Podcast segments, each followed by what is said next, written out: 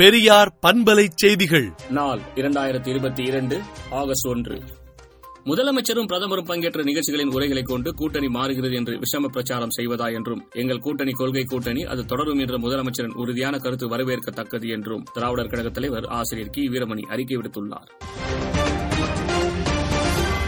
திமுக முன்னாள் முதலமைச்சர் கருணாநிதி நினைவு தினத்தையொட்டி அமைதி பேரணி நடைபெறும் என்று திமுக அறிவித்துள்ளது.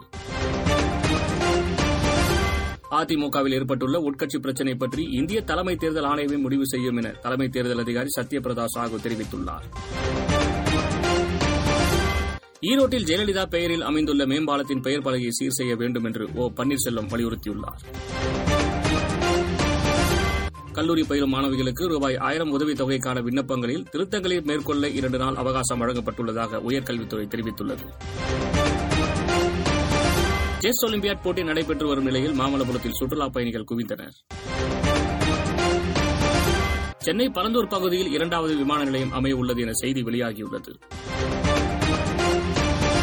காமன்வெல்த் போட்டியில் இளம் திறமையாளர்கள் இந்தியாவுக்காக மேலும் இரண்டு பதக்கங்களை வென்றுள்ளனர் என்று முதலமைச்சர் மு ஸ்டாலின் வாழ்த்து தெரிவித்துள்ளார். தமிழகத்தில் மூன்று மாவட்டங்களில் இன்று அதி கனமழைக்கு வாய்ப்புள்ளதாக சென்னை வானிலை ஆய்வு மையம் தெரிவித்துள்ளது. அதிமுக சார்பில் ஆலோசனைக் கூட்டத்தில் இருவர் மட்டுமே கலந்து கொண்டோம். கோவை செல்வராஜ் எந்த கட்சி சார்பில் பங்கேற்றார் என்பதை அவரிடம் கேளுங்கள் என ஜெயக்குமார் கூறியுள்ளார்.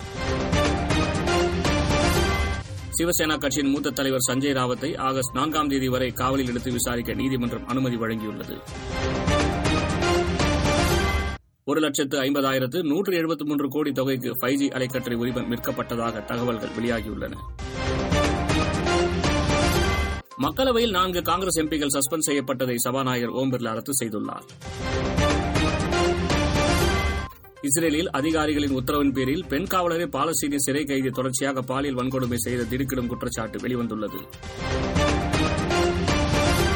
உக்ரைனின் ஹீரோ விருது வாங்கிய பணக்கார தொழிலதிபரான ஒலெக்சி வடாதுர்ஸ்கை மற்றும் அவரது மனைவி ரஷ்ய ஏவுகணை தாக்குதலில் உயிரிழந்துள்ளனர். கிழக்கு காங்கோவில் விடுமுறையிலிருந்து திரும்பிய ஐநா அமைதி காப்பாளர்கள் நடத்திய திடீர் துப்பாக்கி சூட்டில் பலர் பலியாகியிருக்கக்கூடும் என அஞ்சப்படுகிறது. பாகிஸ்தானில் பலுசிஸ்தான் மாகாணத்தில் தொடர் மழையால் ஏழு அணைகள் உடைந்தும் நூற்று இருபத்தி நான்கு பேர் உயிரிழந்தும் உள்ளனர். விடுதலை நாளேட்டை விடுதலை டாட் இன் இணையதளத்தில் படியுங்கள்.